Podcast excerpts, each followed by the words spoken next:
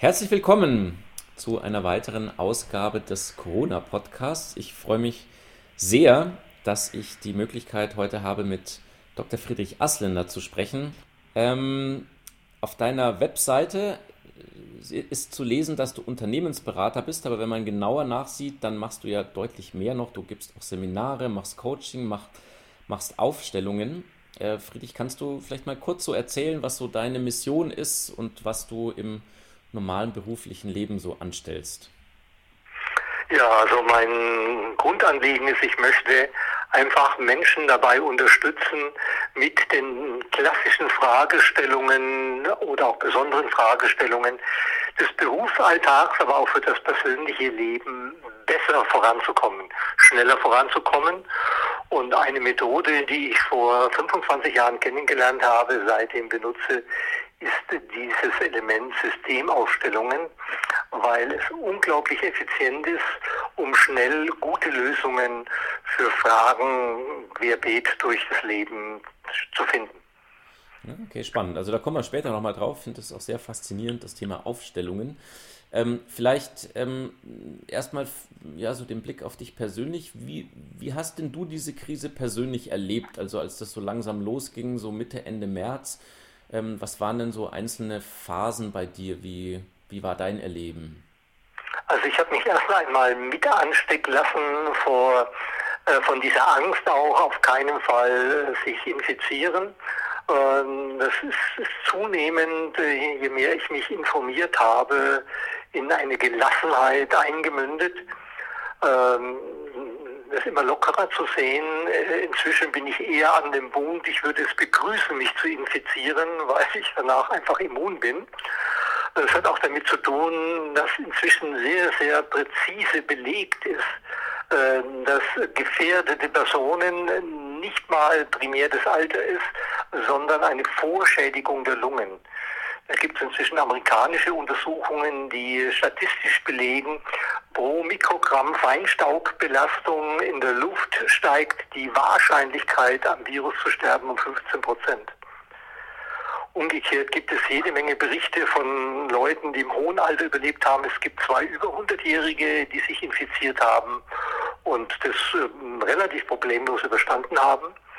Mein eigener Sohn äh, lebt in New York, äh, hatte den Virus, äh, dem ging es drei Tage sehr schlecht, vor allem durch Kopfschmerzen, sagte, das war sehr unangenehm, ein bisschen Husten, ein bisschen Fieber.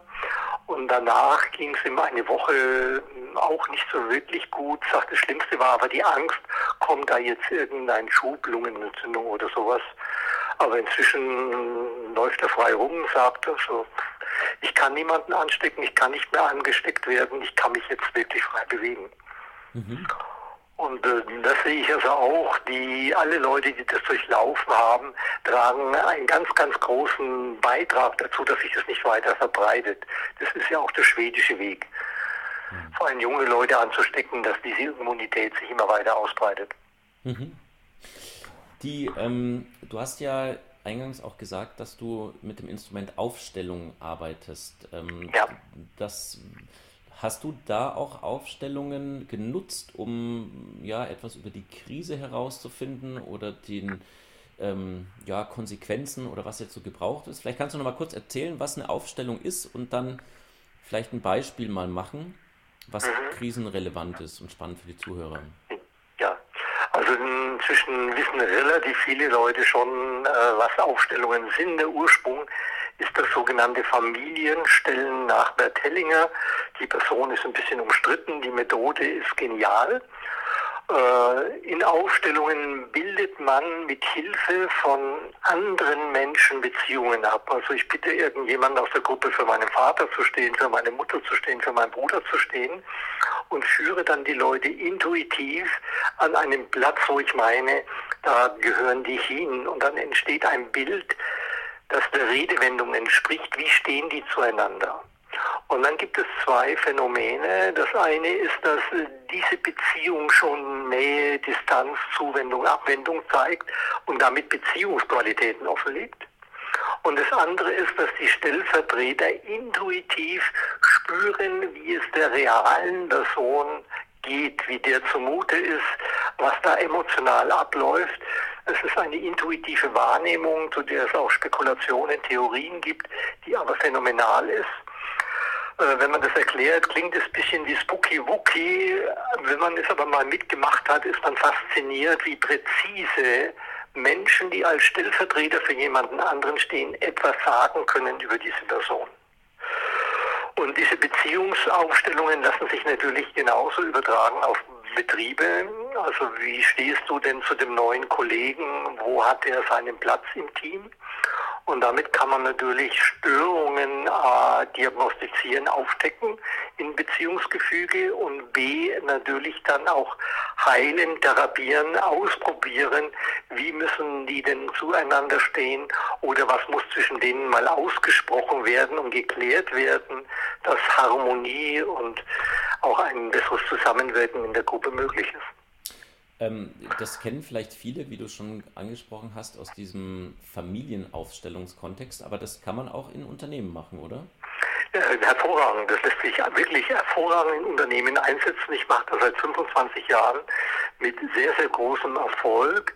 Auch manchmal völlig überraschend für die Fragesteller, wie schnell und klar äh, da plötzlich Probleme gelöst werden, für die sie lange keine Erklärung hatten, nicht lösen konnten. Und das funktioniert spannenderweise nicht nur, um Beziehungen zwischen Menschen aufzustellen, sondern auch Beziehungen zu Ideen, äh, zu Produkten, zu Standorten. Äh, man kann da im Vorfeld Entscheidungen hoher, mit hoher Wahrscheinlichkeit absichern. Also indem man in der Aufstellung einfach eine Probehandlung durchführt, wie wirkt sich Entscheidung A aus auf die Kunden, auf die Lieferanten, äh, auf die Unternehmensentwicklung, auch auf den Gewinn, betriebswirtschaftliche Parameter. Kannst du mal Spannend sowas, ist, mhm. ja. Kannst du mal sowas, äh, vielleicht an konkreten Beispiel, also wo du oder wo die ganze Gruppe etwas Spannendes herausgefunden hat, so aus dem Unternehmenskontext? Also es gibt ähm, mehrere Dinge, äh, äh, die zum Teil manchmal auch richtig dramatisch und äh, emotional heftig ablaufen. Aber eine klassische äh, Aufstellung war beispielsweise ein Bauunternehmer will einen neuen Bauleiter einstellen, hat drei Bewerber und will ganz einfach wissen, wer passt am besten in die Firma zu dem Team. Und äh, dann äh, ist die Frage immer, der wird berührt, wenn man die richtige oder falsche Entscheidung trifft. Das sind mal die Kunden, das sind die Mitarbeiter, das sind die Kollegen und dann ist es das Unternehmen als Ganzes. Und das wird jeweils durch eine Person vertreten, aufgestellt. Und dann kommt halt eine andere Person und sagt, ich bin Bewerber A. Und dann können die Stellvertreter mitteilen, äh, da bin ich unsicher oder der ist mir unsympathisch oder da habe ich kein gutes Gefühl. Und auf die Art und Weise kann man herausfinden, wer ist der geeignetste. Äh, in dem Fall war das jemand, der noch im Studium war und die Lösung war in Form eines dualen Studiums mit dem schon anfangen. Und äh, nach eineinhalb Jahren hatte er noch Studienzeit vor sich, würde der dann ins Unternehmen einsteigen. Was jetzt äh, kurz bevorsteht, im Sommer wird er mit dem Studium fertig.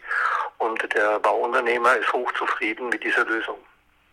Mhm. Also funktioniert anders als die, ich sag mal, rational, ich schaue auf den Lebenslauf, ich mache ein Interview mit dem. Ja, ja, also es äh, wird die Wirkung im System getestet. Also wir bilden mit einer Aufstellung quasi ein analog oder kreieren ein analoges System zur realen Situation. Und die Stellvertreter, die Personen, die da drin sind, folgen ihrer Körperwahrnehmung, ihrer Intuition und diese Aussagen sind unglaublich präzise und stichhaltig. Hm. Kann man das ähm, auch in der Krise anwenden oder hast du schon Aufstellungen jetzt in der Krise? Ja, ja. Also wir haben den Virus mal selbst in Bezug zur Bevölkerung mal aufgestellt im Kreise von Kollegen. Es war mal eine Fortbildung für Leiter von Ausbildungen in Aufstellungen und die brachten das Thema ein, können wir nicht mal den Virus aufstellen. Und äh, das ist sehr spannend. Wir haben die Menschen dazugestellt und haben dazugestellt die Wirtschaft und äh, eine neue Wirtschaft. Und die Menschen haben sich fast schon an den Virus geklammert in völliger Erschöpfung. Das war mal so ein bisschen erstmal völlig überraschend, dass eine erschöpfte Menschheit jetzt den Virus quasi wie einen Retter erlebt. Also etwas merkwürdig, aber nachvollziehbar, wenn ich jetzt mitkriege, wie viele Leute sagen, mir tut es gut, mal aus dem Tempo rauszukommen. Hm. Also eine Ruhepause zu finden, also aus der Erschöpfung rauszugehen, dann ist es ja diese Wirtschaft, die ja sagt, wir müssen immer schneller, wir müssen immer mehr, die Wirtschaft muss wachsen. Und äh, da kann man nicht ein großes Fragezeichen machen, äh, ob ein ewiges Wachstum äh, realistisch ist und wo das hinführen wird. Mhm. Und eine neue Wirtschaft, die wir dazugestellt haben, die sagt, die Menschheit ist noch nicht bereit, sich auf eine völlig neue Orientierung einzulassen. Also das sind schon globale Aspekte, die man aufdecken kann. Wichtig ist, äh, das sind jetzt keine Handlungsanweisungen, sondern es ist einfach mal eine ein Bild oder ein Sichtbarwerden von Aspekten, über die man mal nachdenken sollte. Was, was meinst du genau damit? Die, die neue Wirtschaft war noch nicht bereit? Also die Idee oder das Element wurde aufgestellt äh, für eine neue Art des Wirtschaftens. Damit verbunden, das wurde auch so definiert, war eine Orientierung am Gemeinwohl, äh, das Arbeiten äh, mit Nachhaltigkeit, eine Verteil größere Verteilungsgerechtigkeit der Güter. Das war so die Idee, die ja in der neuen Wirtschaft nicht ganz neu ist. Diese Forderungen gibt es ja immer wieder. Mhm. Und die alte Wirtschaft war halt geprägt von immer schneller, immer mehr, äh, mit der Hauptantriebskraft Gewinne zu machen. Und äh, die war nach wie vor sehr stabil diese alte mhm. Denke oder diese noch vorherrschende Denke, Ziel des Wirtschaften ist es, Gewinne zu machen. Und äh, das ist ja nun ein neues Paradigma, der Ursprung der Ökonomie des wirtschaftlichen Handelns war ganz anders orientiert, nämlich Menschen mit den lebensnotwendigen Gütern zu versorgen. Mhm. Okay, also wenn ich es richtig verstehe, dann ist es so, also es gab ja, ich sag mal, vor der Krise ja auch schon von immer mehr Menschen die Idee, dass die Wirtschaft sich doch anders, äh, sich um andere Dinge kümmern müsste, als einfach ja. nur ein reines, ne, ein, also ne, von der Gier getrieben, ein reines Profitstreben. Ja. Und jetzt gibt es ja doch auch einige Stimmen, die sagen, naja, dieser Virus, der tut uns ganz gut, weil dann sind wir mal raus aus dem Hamsterrad, sehen, wir brauchen vielleicht gar nicht so viel. Wir könnten mhm. das ganz anders machen. Ähm, aber dort kam jetzt eigentlich eher raus, dass das dann nur so ein Aufflackern ist und letzten Endes äh, trotzdem diese alte Wirtschaft doch noch sehr stabil ist und man noch nicht bereit ist, auf die äh, sozusagen einen weiteren Sprung zu machen. Also das war so eine Momentaufnahme, die jetzt auch meiner Beobachtung entspricht, aber auch einer uralten Erfahrung. Diese Gewohnheitsenergien sind sehr, sehr stark und Systeme wollen ja sich selbst am Leben halten. Äh, und da, äh, Systeme geben nicht so schnell auf. Man braucht dann schon gravierende Umstände oder ein globales neues Umdenken, das ich nirgendwo sehe oder nur begrenzt sehe, muss ich sagen. Äh, das ist so jetzt noch nicht möglich. Hm. Noch nicht. Hm. Was, was denkst du denn, was, ähm, was brauchen denn Unternehmer, Führungskräfte und Mitarbeiter so in diesen Tagen? Die meisten gehen ja jetzt wieder ins Büro zurück oder sind vielleicht immer noch im Homeoffice, aber trotzdem gibt es ja zumindest diese Idee der Lockerung, ähm, die ja in unseren Tagen für so eine kleine Aufbruchsstimmung wieder sorgt. Wie, was sind so deine Tipps für eine Führungskraft? Ja, also äh, das Wichtigste, was für Führungskräfte, für Mitarbeiter gleichermaßen gilt, aber Führungskräfte haben natürlich immer eine Vorbildfunktion, ist, dass es erstmal darum geht, selbst psychisch stabil zu bleiben. Also der Zusammenhang zwischen seelischer Stabilität und Immunstärke ist hochsignifikant. Äh, Angst, wenn wir da reingehen, uns reinsteigern, ist etwas, was nicht nur psychisch belastend ist, sondern was auch unsere Immunabwehr unsere Selbststabilität deutlich angreift.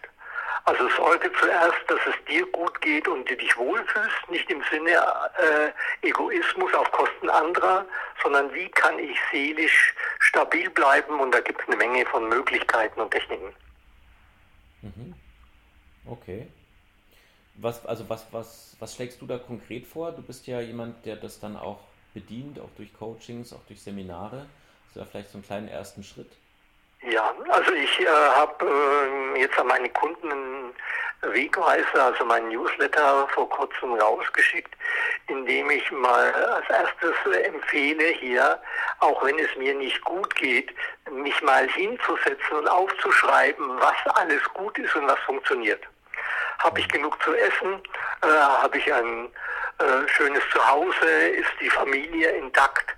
Äh, also es gibt eine ganze Menge von Dingen, die ja alle gut und stimmig sind.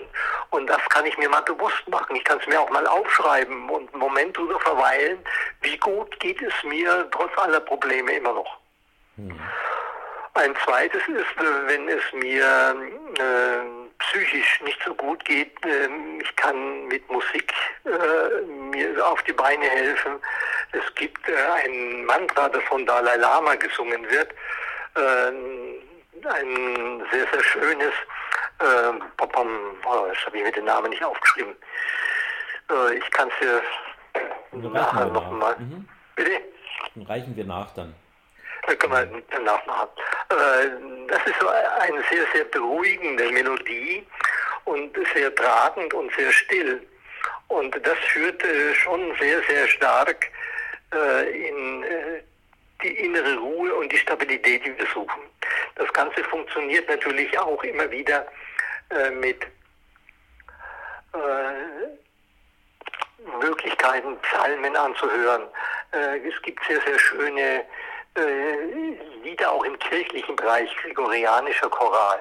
Mhm. Also das Mantra von Dalai Lama heißt Truyam Bakam Mantra mit Y. Truyam Bakam und kann man im Internet finden, gibt es mehrere Versionen davon, kann man kostenlos runterladen.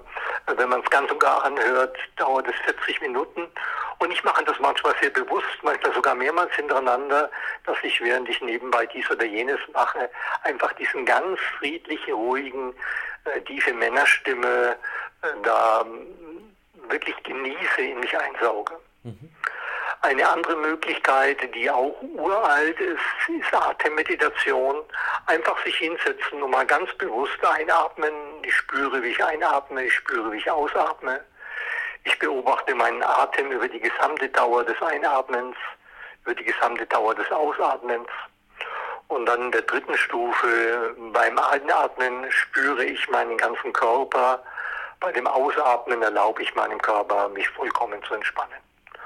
Und das kann man ein paar Minuten oder auch über einen längeren Zeitraum machen. Einfach zu meinem Körper und zu meinem Atem zurückkehren. Äh, ich atme, ich lebe, ich lächle dazu und damit geht es mir gut. Mhm, okay, ja, super.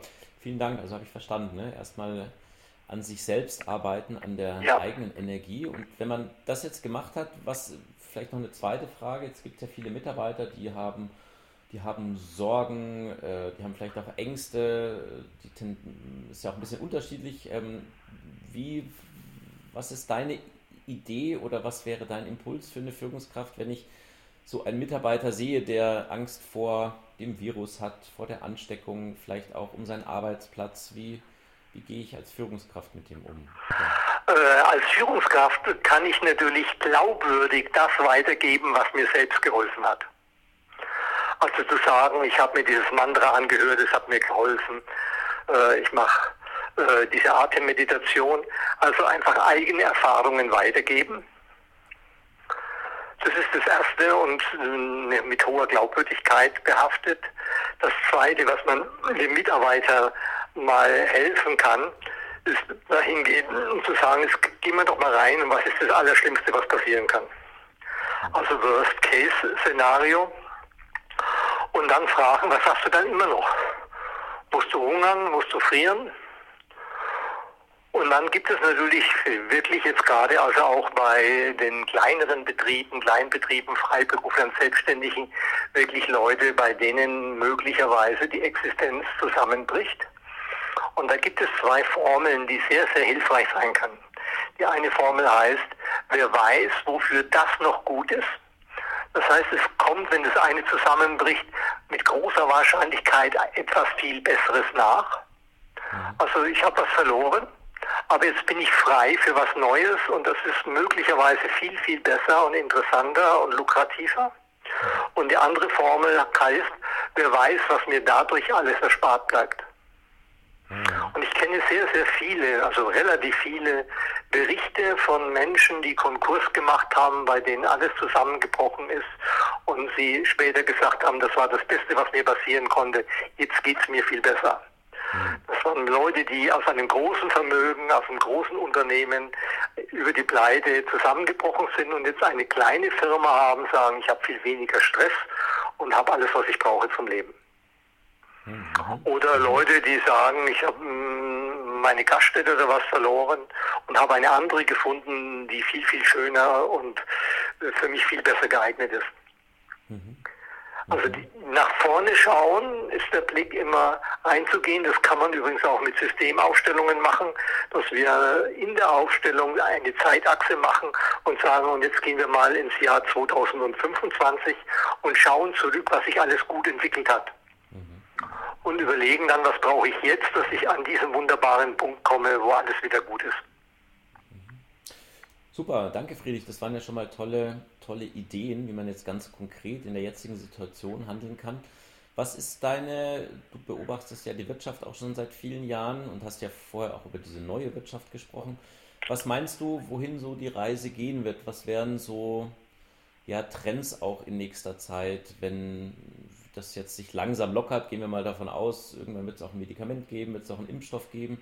Vielleicht werden wir immer noch äh, Abstand halten. Was, was, was denkst du, was sind so die neuen Themen, die die Wirtschaft beschäftigen werden? Also es wird sich einiges ändern, was im Moment äh, schwer, schwer abzuschätzen ist. Das heißt, wir müssen uns mal darauf einstellen, dass es noch einige massive Verschiebungen, Veränderungen geben wird. Ich bin ja von Haus aus Diplomkaufmann und habe in Psychologie promoviert und ich sehe immer diese beiden Aspekte.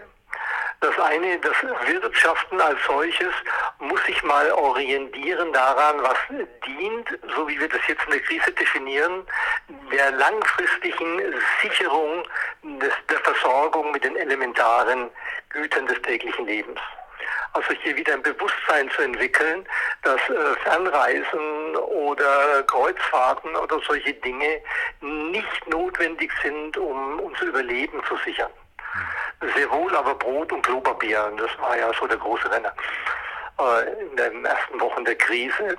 Äh, also mal zu gucken, wenn ich jetzt in die Natur schaue, auch die große Trockenheit draußen sehe, hier bei mir vor der Haustüre auf den Feldern, dass wir uns Gedanken machen, mehr Gedanken machen, was ja bei Politikern Gott sei Dank auch schon immer wieder kommt. Was brauchen wir, um nachhaltig äh, unsere menschliche Existenz zu sichern? Das wird ins Bewusstsein kommen äh, äh, bei vielen Leuten. Äh, was sich darüber hinaus äh, ändern wird, ist, ähm, dass es doch eine wachsende Anzahl von Menschen gibt, die sich auf den Weg machen und zu sagen, für mein seelisches Wohlergehen bin ich selbst verantwortlich. Und äh, die äußeren Umstände sind nur etwas, was unter Umständen auch als Krise mir hilft, mich persönlich weiterzuentwickeln. Also sagen, äh, es geht nicht darum, mein Bankkonto immer weiter nach oben zu schrauben. Es geht nicht darum, möglichst viel zu erleben, Events durchzumachen, sondern nach innen zu schauen, äh, was läuft in mir, wie kann ich mich persönlich weiterentwickeln. Da spielen zum Beispiel auch eine große Rolle, wie ist mein Umgang mit anderen. Ne? Also wenn wir das Thema Führungskräfte nochmal aufgreifen, eine Führungskraft kann lernen, mal den Mitarbeitern zuzuhören, einfach mehr zuzuhören, zu verstehen und nicht sofort eine Lösung anbieten, mhm. sondern einfach mal wahrnehmen, was wird da ausgedrückt an seelischer Not, an Befindlichkeit und ich höre mir das einfach an, ich höre zu und versuche den anderen zu verstehen. Also das Miteinander und kann hier jetzt nochmal einen guten Impuls kriegen. Mhm. Sehr gut. Meinst du auch, also dieses Thema Sinn, dass das auch eins ist, was jetzt immer mehr im Kommen ist? Das ja ist natürlich ein sehr, sehr guter Impuls, äh, diese Sinnhaftigkeit des Tuns, was ich ja schon lange abgezeichnet hat, kann jetzt nochmal wirklich einen Kick bekommen, da noch mehr drauf zu schauen. Ist das, was wir produzieren, wie wir produzieren, wirklich sinnvoll? Schaffen wir damit einen echten Mehrwert für die Menschen oder geht es wirklich nur um das Thema Gewinne nach oben schrauben? Und da machen immer weniger Menschen mit, vor allem junge Leute, qualifizierte junge Leute, die lehnen das immer mehr ab. Hm. Wenn man jetzt ein, ein Sinnsuchender ist, ähm, wie kann man mit dir zusammenarbeiten? Was gibt es für Möglichkeiten? Zu sich zu Ja, also ich biete ja eine ganze Reihe von offenen Kursen an. Das sind einmal die Aufstellungsseminare, mit denen man äh, schnell Lösungen finden kann, die aber für alle Leute, die da das öfters machen oder in der Ausbildung dabei sind, in eine starke persönliche Entwicklung führen. Also durch das Erleben systemischer Bezüge, starke Gefühle, die dabei verbunden sind hier, kommen Menschen in eine sehr, sehr gute persönliche Entwicklung. Darüber hinaus habe ich so ein Seminar mit dem Titel Werde der du bist oder ein Seminar Klosterzeit. Das sind alles Kurse, die genau diesem Selbstfindungsprozess dienen. Und in meinen Führungsseminaren, ich habe ja ein sechsteiliges Führungskurriculum auch als offenes Seminar, da geht es genau äh, darum, dahinter zu schauen, neben den Tools und Techniken, die man erlernt, äh, was sind meine eigenen Motive, was sind meine eigenen Blockaden, wie kann ich da einiges lösen. Mhm. Also es geht darum, jetzt gerade auch in dieser Zeit die Chance zu nutzen, äh, immer mehr authentisch zu werden, immer mehr ich selbst zu werden und zu hinterfragen, was habe ich denn übernommen aus der Gesellschaft, aus meiner Erziehung und was trägt davon nicht mehr. Mhm. Super. Die, also wir haben ja in der Vergangenheit auch schon einiges auch zusammen gemacht und werden es bestimmt im nächsten Jahr auch wieder anbieten, wenn man sich wieder treffen darf. Diese, ja. ähm, weil wir ja auch herausgefunden haben, das finde ich ja sehr spannend, neben dem, dass wir uns sehr gut verstehen, auch diese Idee der Spiritualität, ähm, für die du ja mit deinen ganzen Angeboten auch stehst und die eher wissenschaftlich geprägte Welt, in der wir zu Hause sind mit Corporate Happiness, dass wir eigentlich den Teilnehmern ähm, zeigen konnten, dass es nicht ein Entweder-Oder ist, sondern eben ein sowohl als auch. Also dass ähm, beide äh, ja verschiedene Zugänge haben, aber im Wesentlichen in die gleiche Richtung führen. Das haben wir beide ja bei Obstalsboom auch schon in der Zusammenarbeit sehr wertvoll ähm, auch für Bodo Jansen zusammenarbeiten dürfen. Und ähm, deswegen freue ich mich immer sehr, mit dir zu sprechen. Und ja, wer, wer Lust hat, einfach bei Friedrich Asländer vorbeischauen. Wir werden auch die Webseite natürlich nochmal einblenden. Und vielen, vielen Dank, Friedrich, dass du dir die Zeit genommen hast und ein paar wertvolle Impulse auch Richtung Führungskräfte und auch ja, den Menschen generell zu geben. Und alles Gute und bis bald.